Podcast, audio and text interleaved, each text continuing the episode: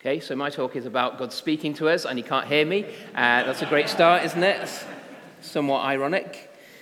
Uh, yeah, but as I said, if you have got a Bible, um, then do turn it open um, to page 886. That should get you to the beginning of John's Gospel. Um, we're going to be looking at John's Gospel, uh, the first part of it, over the next few weeks uh, leading up to Christmas. Uh, but let me start with a question for you.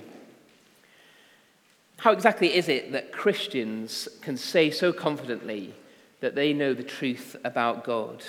About the point of all this, about what happens when you die, about what the true meaning of life is? And isn't saying that you know the answer to those questions just incredibly arrogant? I think we need to acknowledge tonight that there is a certain logic to that question, isn't there? And we don't tend to think too highly of people who are overly confident uh, about their opinions, do we? we? We expect people to be circumspect, to be uh, cautious, particularly when it comes to uh, the really big and important questions of life. Uh, in my job, we have a word for it. We call it professional skepticism. Anybody who's too confident, who's too clear, uh, who's too brave about what they think, especially about the big questions of life, well, we tend to write them off. But I want us to see tonight in John 1 that there is a way for us to be sure. There is a way for us to know the truth and to know that we know the truth without being arrogant. Because knowing the truth and knowing God does not, rec- does not rest on our intellectual capabilities uh, or on our moral goodness, but rather it rests on the one person who is uniquely qualified to reveal the truth to us and who has gone to the most incredible lengths to do so. The person who John calls here in John chapter 1, verse 1, the Word. So let's take a look at that tonight.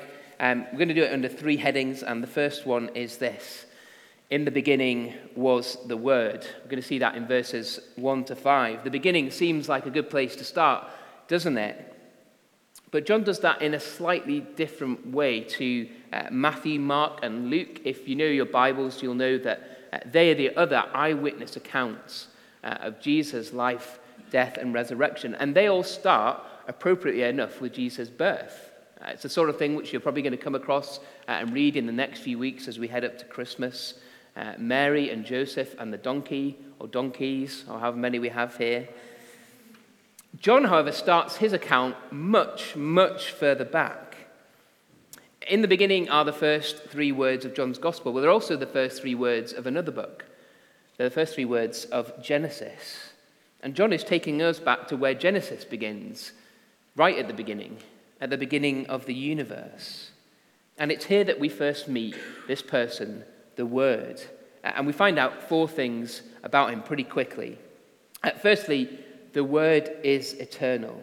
Look at verse 1. In the beginning was the Word.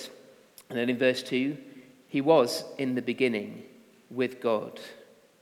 John takes us back to the beginning, uh, but it's the beginning of the universe as we know it, not the beginning of the Word himself, who John tells us was there even before the beginning.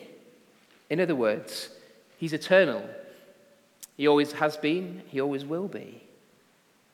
So, the first thing we learn about the Word is he is eternal. He was there before the beginning, which makes sense uh, later on of the slightly odd timeline that John uh, puts together when he says that the word was somehow before him, even though he's come after him.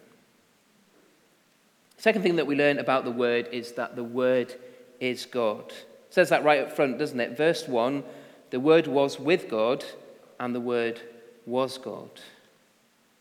Being with God at the beginning of the creation would be quite the claim in itself, wouldn't it be? But John goes one step further. He wants us to be absolutely sure that the person that he's speaking about here, the Word, doesn't want us to be in any doubt that his credentials are absolutely pure. They're absolutely the best that they could be because the Word wasn't just with God at the beginning of creation, He was God. So the Word is eternal, the Word is forever, and the Word is God. Uh, thirdly, the Word is the Creator. Verse 3 tells us that all things were made through Him and without him was not anything made that was made. The Word is eternal, He's always been, and the Word wasn't just with God, He is God. But thirdly, the Word wasn't just there at the beginning of creation, He was intimately involved and an active participant in creating it. Uh, my day job is to be an internal auditor, which is normally where the conversations stop because no one knows what that is and it kind of sounds boring. But a big part of my job is dropping into a new area of the government and trying to work out what is going on there. And in order to do that, I'm really dependent upon finding the right person to speak to. I need somebody who's got uh, the necessary skill, the necessary experience, the necessary seniority uh, who understands what's going on and who can explain it to me. And here, if you like, for John, the Word is that person. The perfect person who has all the qualifications to let us know exactly what is going on and exactly what everything means. Uh, the Greek word which we've got translated here, uh, the word, uh, is logos. Uh, and there are books that have been written about what that word means. But it translates as something like the shaping, ordering, and directing principle of the universe.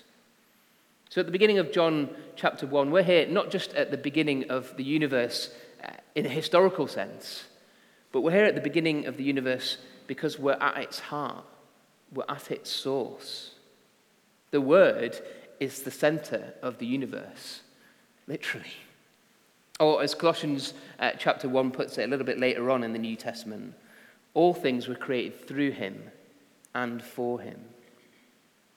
This word is uniquely qualified to tell us what God is like and what, uh, what life is truly about because he is God and he is life. I said before that in my work I need someone who knows what they're talking about uh, to talk to me in order to help me understand. Uh, the problem is, I often find that the people who are best qualified uh, to speak about things are also the people whose diaries are the busiest uh, and who are less willing to speak to me. What about the word then? If there is such a person he was there right at the beginning of creation and who is intimately involved with it, and who is God Himself? Is He willing to communicate with us? Is He willing to reveal to us the meaning of life? What God is really like? What it really means to be human? Well, we get a hint uh, in verses 4 and 5 where we see that the word brings life. Verse 4 says, In him was life, and the life was the light of men. The light shines in the darkness, and the darkness has not overcome it. Jesus says that not only is the word willing to speak, he already has done. The light has shone in the darkness. What exactly uh, does that mean? Well, I think another part of the Bible can help us here. Uh, the very first uh, chapter of the letter to the Romans says this uh, in verse 19 For what can be known about God is plain to them, because God has shown it to them. For his invisible attributes, namely his eternal power and divine nature, have been clearly perceived ever since the creation of the world in the things that have been made. In other words, God is not hiding from us. Day by day, he is revealing himself to us uh, through creation, whether that's a clear night sky in the Northumberland countryside or a Hawaiian sunset. And God speaks to us uh, through our consciences. In the Old Testament, Ecclesiastes 3 tells us that he has set eternity in the hearts of men. In other words, each one of us uh, deep down has a sense that there is something more to life uh, than what we see around us, that there is something eternal to it that we are meant for. So the Word eh, is eternal. Uh, the Word is God, and the Word is willing to speak to us. He's uniquely qualified to reveal the truth to us, and He's already started to do so uh, through the world around us and through our conscience within us. Secondly, we're told in verse 6 light has come into the world. Light has come into the world. Uh, in verse 6, John inserts himself into the story, but in doing so, he makes sure very clearly to tell us that the story's not about him. He's not the center of attention. Look at verse 8. He, that's talking about himself, was not the light, but came to bear witness about the light.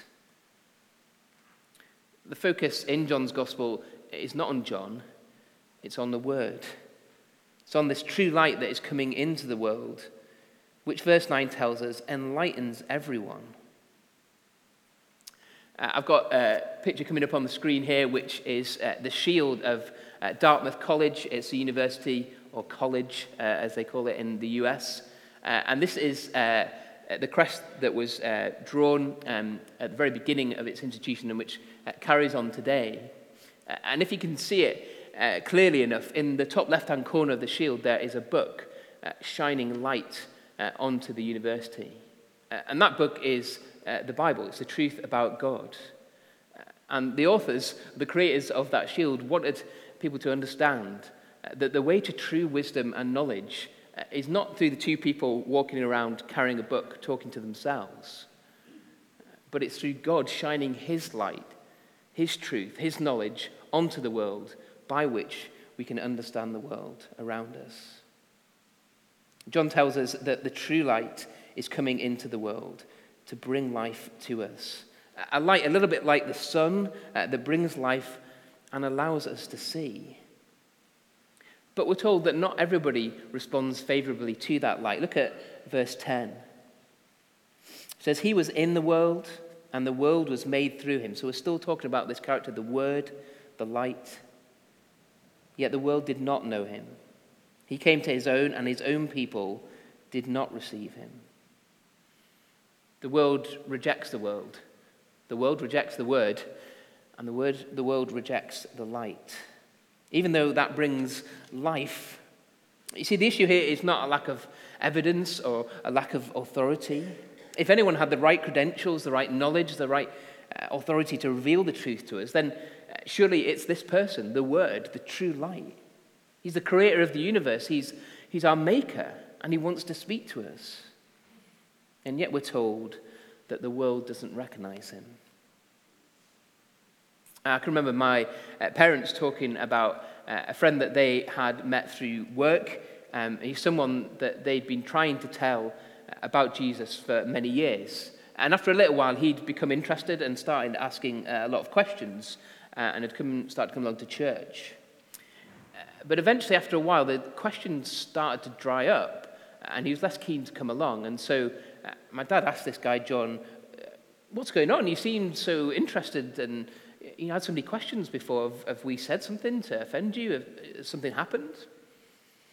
And the answer he gave um, was very honest, but very difficult to hear. He said, I don't want to talk about Jesus anymore because I start to realize that all of this might just be true. And if that is the case, then it means I'm going to have to change a few things about my life. And I'm sorry, but I'm not just willing to do that.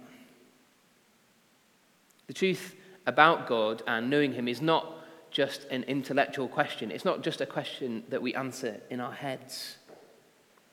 It's a decision with consequences for how we live. Ultimately, it's a decision that we make with our hearts. For some people, like John, that was just too much to accept. Now, we can dress that up, and people often do, and we give multiple reasons why we're not willing uh, to engage. But John says no. The truth about God is not unclear, it's not hiding. He wants to speak to you, he wants to know to you. In fact, he's desperate to know you. But that means accepting who he really is. What does that look like? Well, uh, we get a little insight, a little glimpse of that uh, in verse 12, which says this But all, to all who did receive him, who believed in his name, he gave the right to become children of God. Those who were willing to receive the word, those who were willing to listen to the light that has come into this world.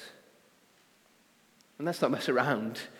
The word, the light, that's Jesus Christ. Trusting in the name of Jesus isn't uh, like us choosing a political party or a football team to support or even a philosophy to follow. Recognizing Jesus has massive consequences. It means that incredible things can be said to be true about you. If you receive Jesus, if you believe in his name, in other words, if you trust in the things that he has done, then John says that you are given royal privileges. You are quite literally the child of a king. And that's the point of John's whole gospel, by the way. Not just that you would learn the truth so that you can be correct in your thinking, but so that you could have life in Jesus' name. Uh, if you cheat a bit and skip to the end uh, of John and get to John chapter 20, verse 31, uh, then John tells you why he wrote the book. He talks about all the events that have happened, all the miracles, all the incidents uh, in Jesus' life. And he says, These are written so that you may believe that Jesus is the Christ, the Son of God, and that by believing you may have life in his name. The last thing that trusting in Jesus requires is arrogance. In fact, the sole uh, requirement of Christianity is humility.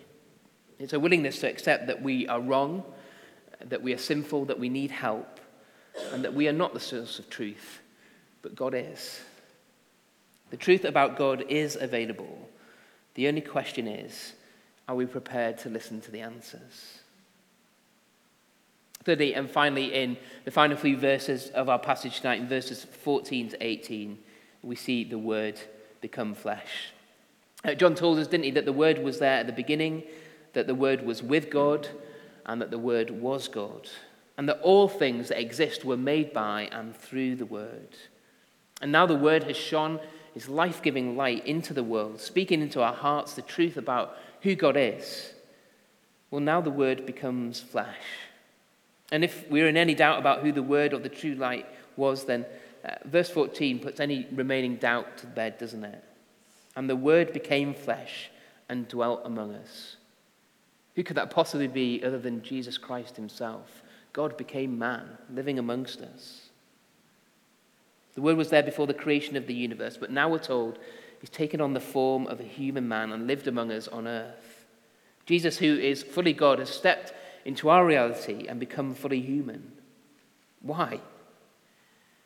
Well, to show us in an even more incredible and clear and deep way than uh, creation or our consciences, that even the story of uh, God's people and how he'd cared for them throughout history, just who God is and what he is like. He comes to show us God's glory and his grace. And there is no other uh, belief system or faith or religion or philosophy uh, that is anything like this, that claims that the God of the universe, the one who uh, created the stars in the sky and who holds the breath in your lungs right now, would reduce himself to human form, contract himself to a man's body, and step into our world in order to relate to us, in order to show us what he was like, in order to put us in a place where we could have a relationship with us. We're going to see throughout John's gospel uh, how it's possible for us, imperfect creatures, uh, to know and to enjoy the perfect and holy God. Uh, we get a glimpse of just how this is going to happen in verses 16 to 18. It says in verse 16, From his fullness we have all received grace upon grace from Jesus, from the Word, from the light, from His absolute and perfect righteousness, from all His fullness, uh, we're going to be shown grace.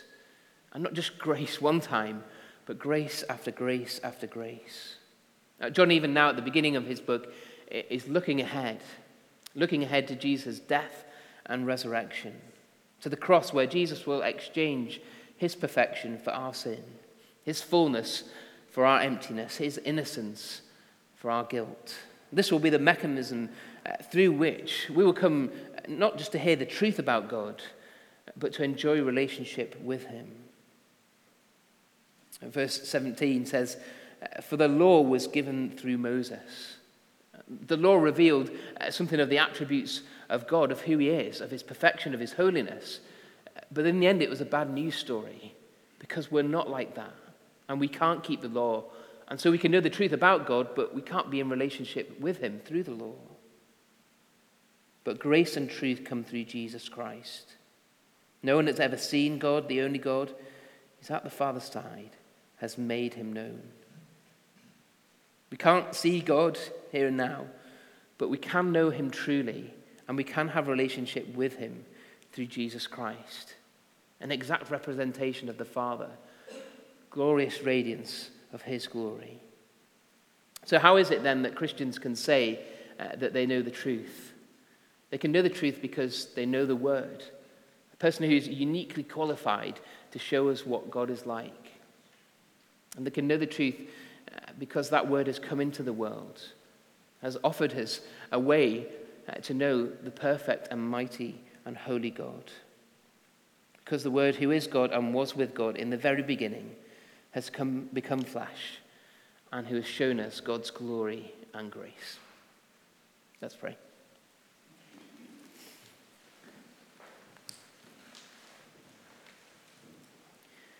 Heavenly Father, thank you that you do not leave us guessing about who you are. I thank you that you are willing to let your Son, the Word, the true light, step down into history and into our world and to live and to suffer and to die, but to be raised again. Lord, not just so that we could know what you are like in an intellectual sense, but so that we could know you day by day hour by hour, and so that we can be trusting that one day we will be with you and enjoy your presence forever. Amen.